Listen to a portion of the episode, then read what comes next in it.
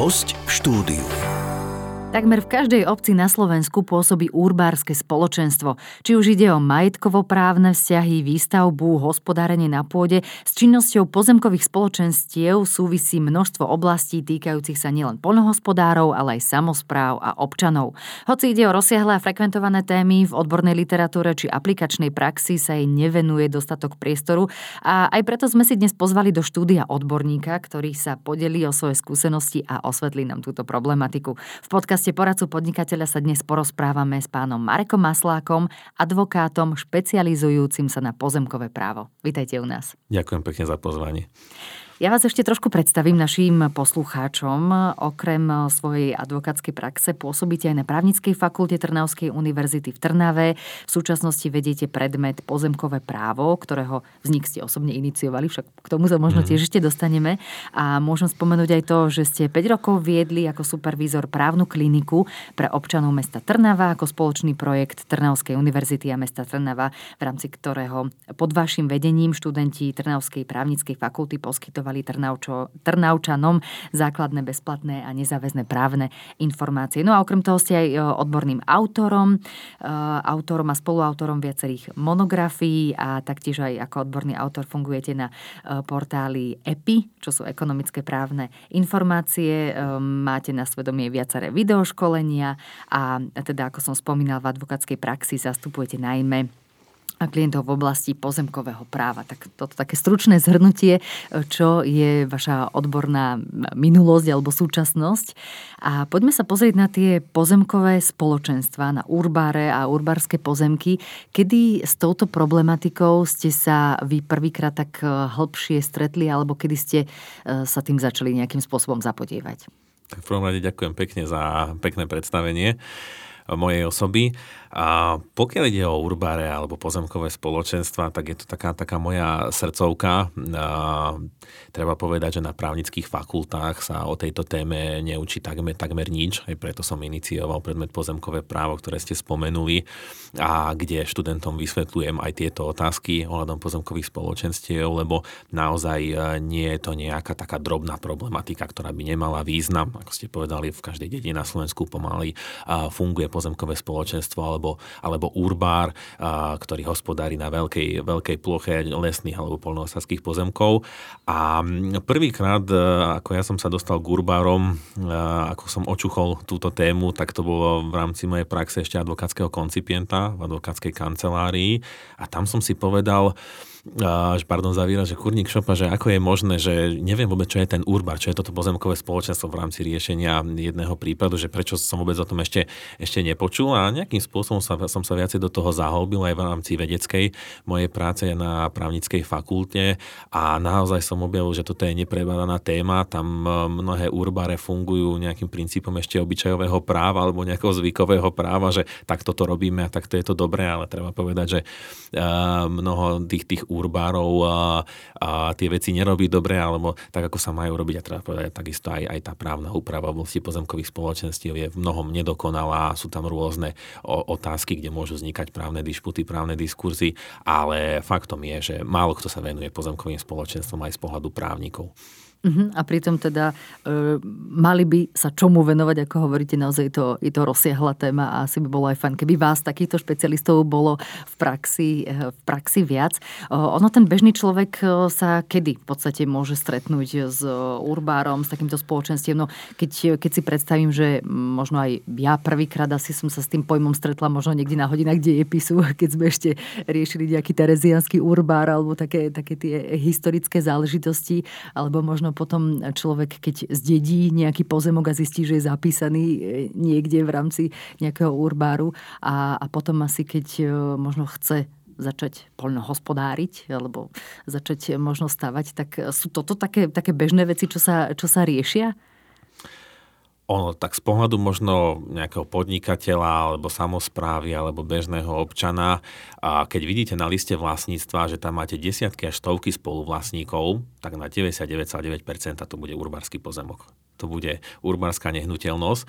A, lebo tak ako ste spomenuli, že z pohľadu dejepisu, že urbár, terezianský urbár, možno keď tak len krátko a tak zjednodušene to poviem, že ako vznikli vôbec tieto urbáre alebo pozemkové spoločenstva v dnešnom chápaní, ktoré máme, tak ono v roku 1848, e, keď bolo zrušené e, podanstvo v rámci Uhorska, tak e, postupne podaní teda nadobúdali tú pôdu do svojho vlastníctva. A pokiaľ ide o pôdu v Intraviláne, tam jednoducho ten podaný mal svoj domček, mal nejakú svoju prilahu záhradu k tomu, tak tam si to vedeli rozdeliť podľa toho, kde kto hospodaril, kde kto žil.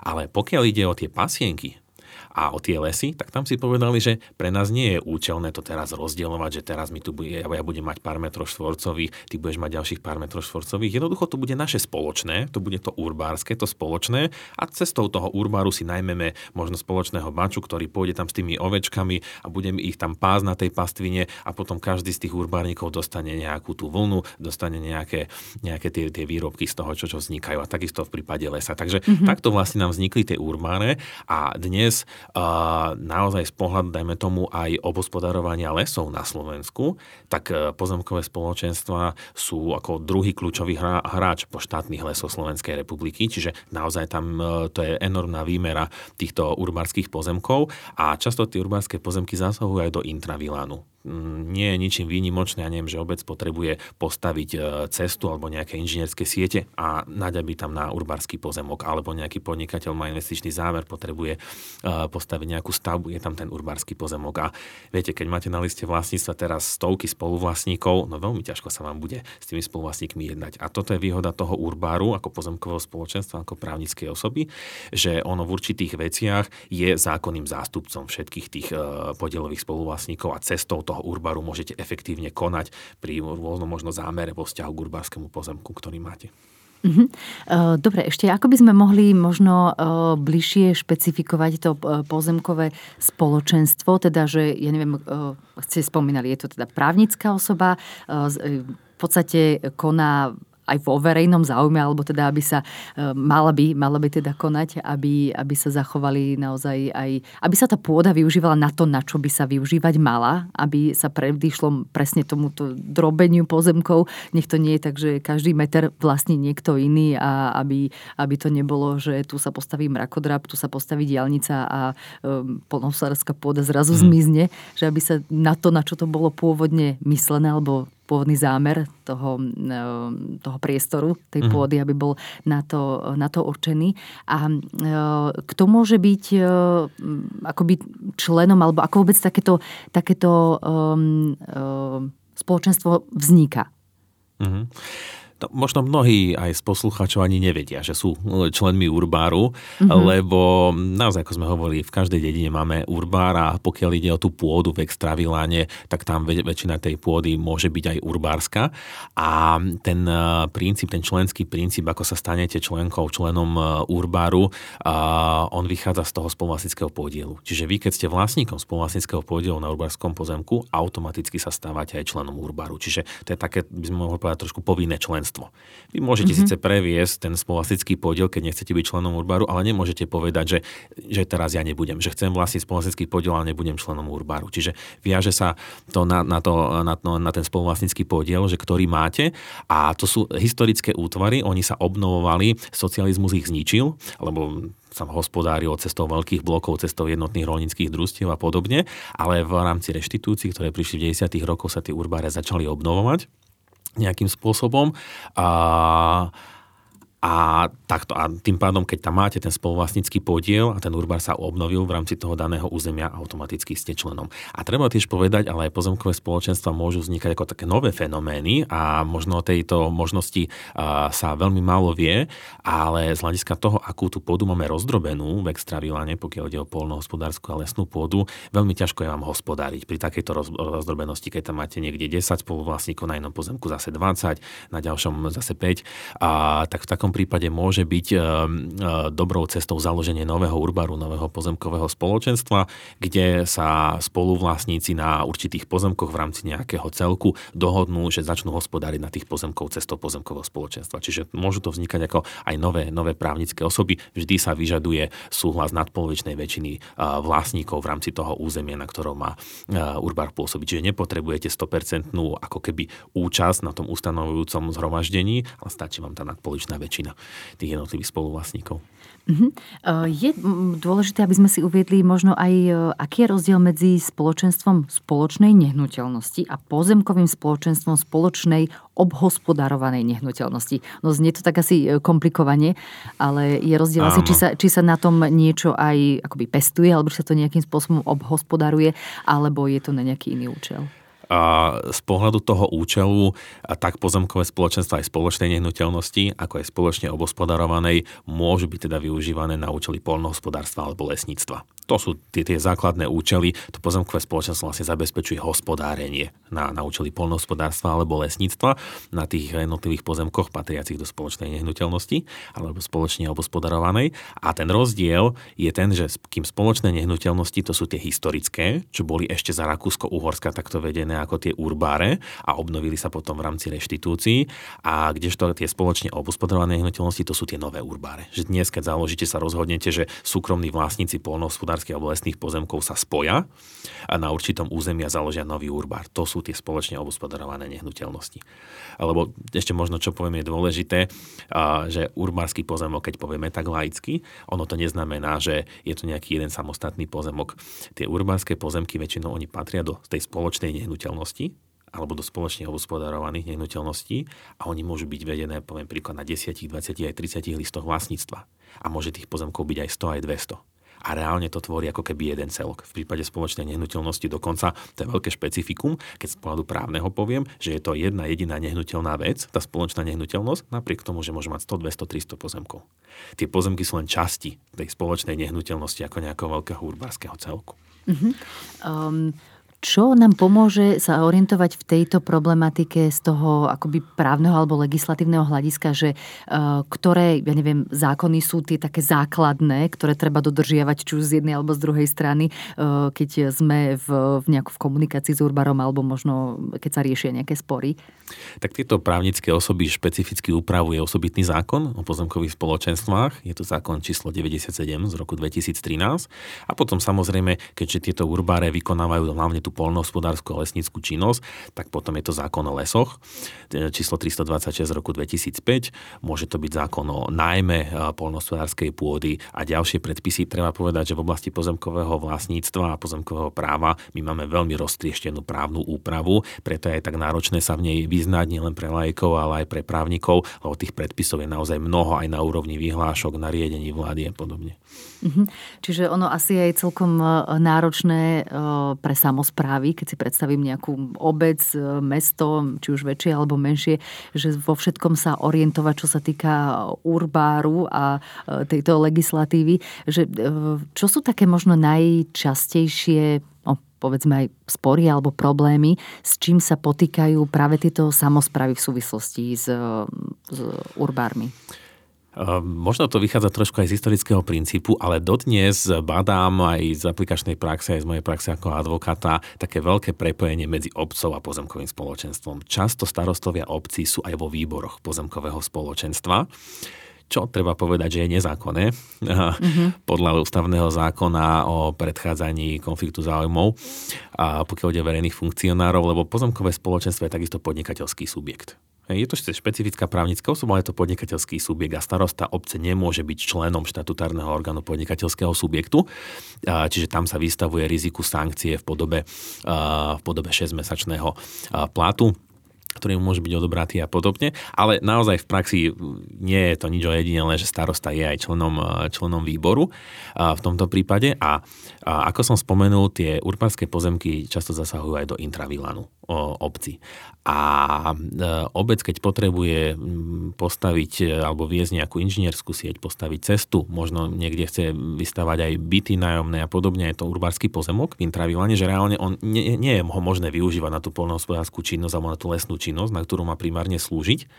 A tak v takom prípade je možné uvažovať o uzavretí určitých úkonov zo strany obce s urbárom, aby tie pozemky mohli byť využívané na čo obec potrebuje. Hoci nie je to jednoduché, lebo zákon s týmto, zákon o pozemkových spoločenstvách s týmto nepočíta. Zákon počíta s tým, že naozaj tie pozemky sú využívané na účely polnohospodárstva alebo lesníctva. Ale realita je v mnohom, v mnohom iná, že jednoducho niektoré časti tej spoločnej nehnuteľnosti sa takto nedajú využívať. A, Dôležité je, čo si musia samozprávy uvedomiť, ale to platí aj pre podnikateľov, pre občanov, ak e, potrebujú určitý urbársky pozemok, že pozemkové spoločenstvo ako také, ono nemôže za tých spoluvlastníkov uzavrieť zmluvu o prevode vlastníckého práva. Lebo to, samotný ten urbársky pozemok, ono nepatrí pozemkovému spoločenstvu, on patrí tým členom pozemkového spoločenstva. A na prevod vlastníckého práva by ste museli mať 100% súhlas všetkých tých urbárnikov, čo asi nikdy nedosiahnete, možno mm-hmm. v prípade malých urbárov, ale bežne tie urbáre majú 100-200 členov na Slovensku. Takže toto neviete dosiahnuť, čiže treba hľadať nejaké iné alternatívne cesty a, a často, často sa robia nájomné zmluvy na nejaké obdobie. Možno by som neodporúčal robiť to, čo sa robí najčastejšie, že nájomné zmluvy na 99 rokov, lebo to často simuluje ako keby kúpnu zmluvu. V praxi vie veľa takýchto zmluv, že sa robí nájomná zmluva na 99 rokov, to nájomné sa zaplatí jednorazovo na začiatku a tam potom e, tá samozpráva vystavuje riziku neplatnosti. Čiže skôr by som to obdobie dal, dal nižšie a to nájomné by bolo pravidelne platené, lebo uh, naozaj niekedy tá samozpráva potrebuje viesť, dajme tomu tú cestu cez urbársky pozemok, uh, ale nevie to urobiť cestou prevodu vlastníckého práva. Niektoré katastrálne odbory umožňujú a zapisujú vecné bremeno podobe prechodu alebo uloženia inžinierských sietí na urbárských pozemkoch. A keď to nie je takto možno, lebo tam tiež ten právny výklad môže byť rôzny, v tomto nie je to také jednoznačné podľa zákona, tak v takom prípade sa to potom rieši cestou nájomnej zmluvy, lebo nájomnú zmluvu už môže pozemkové spoločenstvo uzatvoriť za tých spoluvlastníkov. Koná tam ako zákonný zástupca, tam je priamo zákonné zmocnenie v zákone o pozemkových spoločenstvách. Čiže to je to efektívne. Keď, keď tam máte 200 spoluvlastníkov, nevedeli by ste s nimi uzavrieť nájomnú zmluvu, nevedeli by ste mm-hmm. mať tú nadpoličnú väčšinu ich, ale už keď konáte s tým predsedom Urbáru, predsedom členom pozemkového spoločenstva, on môže uzatvoriť za tých spoluvlastníkov tú nájomnú zmluvu. Mhm. Ešte mi napadlo, teda neviem, či to nie je trošku akoby odveci otázka, ale napadlo mi, že či v rámci nejakej obce môže, alebo nejakého možno mesta, môže fungovať aj akoby viacero urbárov, že, že či je vždy len e, akoby jeden, jeden urbár v tej, v tej oblasti, alebo je to, je to možné, že, e, lebo keď si predstavím, že neviem, obec potrebuje vystavať teda novú, novú cestu a ide to cez rozsiahlejšie územie, tak e, asi tiež sa môže stať, že musí komunikovať a riešiť veci s viacerými viacerými urbármi, že môže to byť aj také akoby menšie? Výnimočne, výnimočne. výnimočne. Vo väčšine mm-hmm. prípadov naozaj jedna, jedna obec, jeden urbár, funguje tento princíp. Ale mm-hmm. výnimočne môže byť, výnimočne môže byť, sú prípady, keď máte dva, niekedy možno aj viac urbárov. Ono uh, treba vychádzať zo zapisu na liste vlastníctva. Na liste vlastníctva, ak je to urbárske, tak je tam zapísané, že je to spoločná nehnuteľnosť podľa zákona 97 z roku 2013 a v tom lepšom prípade máte aj na konci liste, listu vlastníctva uvedené, že ktoré urbárske spoločné spoločenstvo správuje tie pozemky. Keď to tam nemáte, tak treba ísť cez Národné lesnícke centrum, cez ktoré sa vedie register pozemkových spoločenstiev a môžete si tam napísať názov obce a uvidíte, či vám vyhodí, či tam nejaký urbar funguje. Uh-huh. Um, čo možno z vašej teda e, právnickej praxe, uh, aké najčastejšie možno problémy, spory sa riešili v súvislosti medzi samozprávou a teda nejakým urbárom, že čo sú také bežné um, bežné komplikácie? A myslím, že tam ani k tým sporom až tak často nedochádza. Naozaj, mm-hmm. keď je dobrá spolupráca predsedu urbáru so starostom obce, tak je to výhodné pre obe strany. Lebo pozemky, ak sú urbárske v intraviláne, urbár ich nevie plnohodnotne využiť, mm, tak aby z nich dosahovalo nejaký primeraný zisk. A na druhej strane môže byť zaujímavé pre urbár, že obec potrebuje ten pozemok, čiže zaplatí nejaké nájomné alebo náhradu za vecné bremeno. A takisto aj pre starostúbce a pre obec ako také je prínosné. Ja neviem, potrebuje vystavať nejaký cyklochodník teraz. Určite sa tam v extravilane stretne aj s urbárským pozemkom. Práve horšie sú prípady, aj, sú aj také prípady, že máte tam tých spoluvlastníkov zapísaných, ale nevznikol danej obci urbár. V takom prípade musíte konať s tými jednotlivými spoluvlastníkmi. Ak ich tam je pomerne ešte málo, tak viete dosiahnuť tú nadpoločnú väčšinu napríklad na uzavretie nájomnej zmluvy. Ale ak ich tam je veľa, tak to sú veľmi problematické situácie, lebo nemáte ten subjekt, ktorý môžete konať. Ten Urbar je v tomto veľmi výhodný, že konáte cestou jedného subjektu pri rozdrobenom spoluvlastníctve. Uh-huh. A práve na to som sa aj chcela opýtať, že v čom vidíte možno aj význam že v súčasnosti fungujú urbáre, aj v čom vidíte možno budúcnosť, že prečo naozaj takéto eh, právne spoločenstvo by malo zostať naďalej a v čom sú teda tie hlavné výhody? No ja si myslím, že naozaj tie pozemkové spoločenstva patria aj do, keď to tak poviem, do našej právnej kultúry. By som tak povedal, lebo je to veľké špecifikum. Nikde v Európe sa už toto nezachovalo, ani tuto v okolitých krajinách v Maďarsku, v rámci Uhorska, čo máme spoločnú minulosť, a tieto urbáre už nie sú, čiže to je taká jedinečnosť nášho právneho prostredia a je veľmi dôležitá najmä z pohľadu toho, že my máme rozdrobené vlastníctvo k pôde, k polnohospodárskej a lesnej a cestou toho urbáru ako keby scelujeme to, to, to užívanie, vieme efektívne hospodáriť na tejto pôde, lebo povedzme si, keď máte jednu stotinu toho pozemku neviete nejako efektívne hospodáriť. Keď to máte cestou urbáru, aj ten najmenší podielník môže sa uchádzať o členstvo vo výbore, v dozornej rade a vie jednoducho uh, prispievať alebo kontrolovať to hospodárenie aj s jeho vecou, na ktorej má uh, spoluvlastnícky podiel. Čiže myslím si, že uh, tie urbáre majú stále budúcnosť, hoci treba povedať, že uh, mladý uh, je problém mladých, uh, že teda nevstupujú do, do výborov, neuchádzajú sa o členstvo vo výbore alebo v dozornej rade, v rade tých štatutárnych orgánoch a toto je možno problém, a je aj úloha ministerstva, aby nejakým spôsobom viacej pre, propagovalo tieto pozemkové spoločenstva, lebo mnoho sa hovorí o tom, že tu máme nejaký zahraničný kapitál, ktorý nám skupuje pôdu a podobne. V prípade tých pozemkových spoločenstiev je veľmi problematické kúpiť uh, pre zahraničný kapitál tú pôdu rýchlo, lebo tam máte, dajme tomu, 200-300 spoločenských podielov, že vy kým nakúpite tú pôdu, tak institúciom to trvá a tým pádom stále tá pôda ostáva v rukách toho, toho spoločenstva obce väčšinou. Keď to tak poviem, že väčšinou tí obyvateľia obce majú aj ten spoločenský podiel v pozemkovom spoločenstve. Takže je to také naše, že jednoducho vlastne to stále ľudia, nevlastní to pozemkové spoločenstvo a cez to spoločen- pozemkové spoločenstva efektívne hospodária na tej pôde. Mhm. A keď ste aj spomínali, že e, naozaj, keď tam práve chýba to pozemkové e, spoločenstvo, chýba tam ten urbár, tak ako, možno ako dlho trvá, kým vznikne, alebo čo treba na vznik takého urbaru, že povedzme máme tam, ja neviem, tých 100 spoluvlastníkov a niekto povie, že viete, veľmi zle sa s vami komunikuje, že musím vás osloviť 100 ľudí. Bolo by lepšie, keby ste mali nejakého jedného, ktorý reprezentuje vaše záujmy, ktorý to má celé pod kontrolou, že e, koľko to možno trvá, alebo že či, či ten dlhodobý e, administratívny proces je to, čo odraďuje ľudí od toho, aby vôbec vznikol nejaký nový urbár?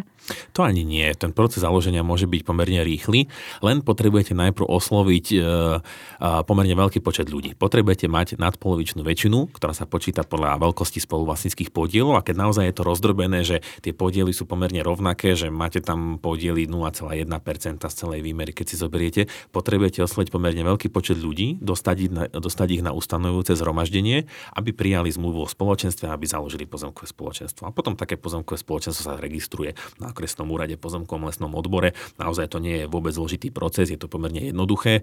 A, a tak ako ste naznačili, najlepšie v takýchto prípadoch je založiť to pozemkové spoločenstvo, mm-hmm. aby sa dalo efektívne konať v rámci toho územia. Potom ďalšia ešte je možnosť ísť cestou pozemkových úprav v komasácii, kedy sa scelí vlastnícke právo. To je už zase také osobitné administratívne konanie, ktoré trvá pomerne veľa rokov rokov na Slovensku. Uh-huh. Skúsme sa teraz pozrieť aj na to, že e, z pohľadu možno podnikateľov alebo firiem, že na čo si možno dávať pozor, alebo e, čo sú také možno pravidelne opakujúce sa možno chyby, ktoré vy vidíte vo vašej praxi e, v súvislosti s s komunikáciou s urbárov, alebo na čo, si, na čo si dať pozor, keď povedzme chce niekto buď začať podnikať v oblasti to poľnohospodárstva, alebo potrebuje, chce skúpiť nejaký pozemok, či už sa to týka toho lesníctva, alebo možno, že aj výstavby, že z toho pohľadu možno podnikateľov. Mm-hmm. No tak keď hovoríme z pohľadu podnikateľov, dajme tomu, že um, niektorý podnikateľ, že chce stavať na urbárskych pozemkoch, že má nejaký investičný zámer, tak tam treba dať naozaj pozor na to, že pozemkové spoločenstvo nemôže uzatvoriť zmluvu o prevode vlastníctva. Lebo naozaj v aplikačnej praxi sa stávajú prípady, dokonca keď je to zapísané aj cez to katastrálneho odboru, že pozemkové spoločenstvo ako podpíše za urbárnikov takúto kúpnu zmluvu, len tá kúpna zmluva je absolútne neplatná a dá sa to napadnúť potom kedykoľvek. Tam nie je nejaká promlčacia doba, čiže to sa dá napadnúť o 10, o 20 rokov, príde nový výbor, dajme tomu, napadne to, čiže na toto si treba dať pozor. Keď ide urbársky pozemok. Pardon, a čo by potom e, to znamenalo, že napadnutú zmluvu je neplatná, tak čo zbúrajú tú nehnuteľnosť, ktorá tam stojí, alebo že či tak sú... sa vráti, to vlastnícke právo sa, sa vráti tým urbárnikom, či na list vlastníctva sa zase dostanú urbárnici a ten podnikateľ, ktorý má potom tú stavbu na tom urbárskom pozemku, nemá právny titul k tomu pozemku mm-hmm. a tým pádom potom ten urbár od neho môže zjadať bezdôvodné obohatenie. A to mhm. môže byť značne pre neho nevýhodné, lebo bude žiadať bezdôvodné obohatenie vo výške trhového nájomného a to sa bude stále opakovať, opakovať a tým pádom sa mu tá celá investícia veľmi predraží. Mm, čiže na toto si treba dať uh, hlavne pozor. A áno, ešte pokojne dokončíte. Áno, a potom zase z pohľadu možno tých polnohospodárov, že ktorí chcú ako keby podnikať v polnohospodárstve, tak tá cesta Urbáru je veľmi výhodná z toho hľadiska, že um, pri rozdrobenom spoluvlastníctve vedia si sceliť to vlastníctvo, vedia sa dať dokopy, vždy keď na každom pozemku sa dosiahne tá nadpolovičná väčšina a povedia si, že na tomto celku ideme hospodáriť cestou Urbáru a, a potom ten zisk, ktorý dosiahnu cestou Urbáru sa im rozdelí podľa veľkosti ich spoločenských podielov, takže toto je jedna z možností, ako sa dostať k pôde. A treba povedať tiež, že lebo dnes tá polnohospodárska pôda je vo väčšine prípadov prenajímaná, či už slovenským pozemkovým fondom, lebo to je veľký hráč na polnohospodárskom trhu, keď zastupuje vlastníkov nezistených, ako aj, aj štát. Potom sú to rôzne polnohospodárske družstvá, ktoré možno ani nemajú zatvorené nájomné zmluvy, ale hospodária na, na veľkých blokoch a hlavne pre mladých polnohospodárov je potom ťažké sa dostať k tej, k tej pôde a hospodáriť na pôde. A keď si vytvoria aj urbár, získavajú takú výhodnejšiu vyjednávaciu pozíciu potom možno pri ukončení tých pôvodných nájomných vzťahov, lebo zase zase sa koná cestou jedného subjektu. Nie je to cez tie drobné minoritné spoluvlastnícke podiely. A možno by niektorých poslucháčov zaujímalo, na čo si treba dávať pozor, keď chceme kúpiť podiel v Urbári tak tam z pohľadu osoby, ktorá chce vstúpiť do pozemkového spoločenstva, chce sa stať členom uh, v pozemkovom spoločenstve, uh, uplatňuje sa predkupné právo. Čiže pri kúpe tohto podielu uh, naozaj si treba overiť, či ten predávajúci ponúkol podiel ostatným členom Urbáru, či už cestou Urbáru, alebo priamo doručením ponuky ostatným urbárnikom, lebo keď nie, tak takýto právny úkon je potom neplatný a môže byť spochybňované členstvo tohto nadobúdateľa. Mhm. Čiže základ je to, že najskôr skôr ten svoj podiel ponúknem e, ďalším členom Urbáru. Tí, Presne ktorí už tak. vlastnia nejakú inú časť. Tak, tak. A mm. potom ešte ďalšia vec, na čo si treba dať pozor. A keď kupujem podiel na spoločnej nehnuteľnosti na Urbárskej, musím kúpiť podiel na všetkých listoch vlastníctva, na všetkých pozemkoch, z ktorých je vedená spoločná nehnuteľnosť. Čiže nemôže sa stať, že ja neviem, spoločná nehnuteľnosť je vedená na 20 listoch vlastníctva, nemôže sa stať to, že ja kúpim na 10 listoch vlastníctva podiel a na tých 10 ostane ten pôvodný. Takže tam by došlo k nezákonnému triešteniu a to by je možné potom tie tiež napadnúť, alebo by išlo o absolútnu neplatnosť právneho úkonu. Čiže to sú také dva, dve základné veci. Uh-huh. A čo by ste odporúčili e, možno aj samozprávam, e, ako sa možno lepšie orientovať v tejto oblasti? Lebo asi nemôže mať každá obec svojho právnika, ktorý sa špecializuje len na uh, takéto pozemkové spoločenstva, ale ako, ako sa naozaj udržať v obraze legislatívy? Tak nie je to jednoduché, naozaj to nie je jednoduché, lebo je pomerne málo nejakých článkov alebo literatúry, že z čoho čerpať. O týchto pozemkových spoločenstvách sa nepíše, nepíše veľa.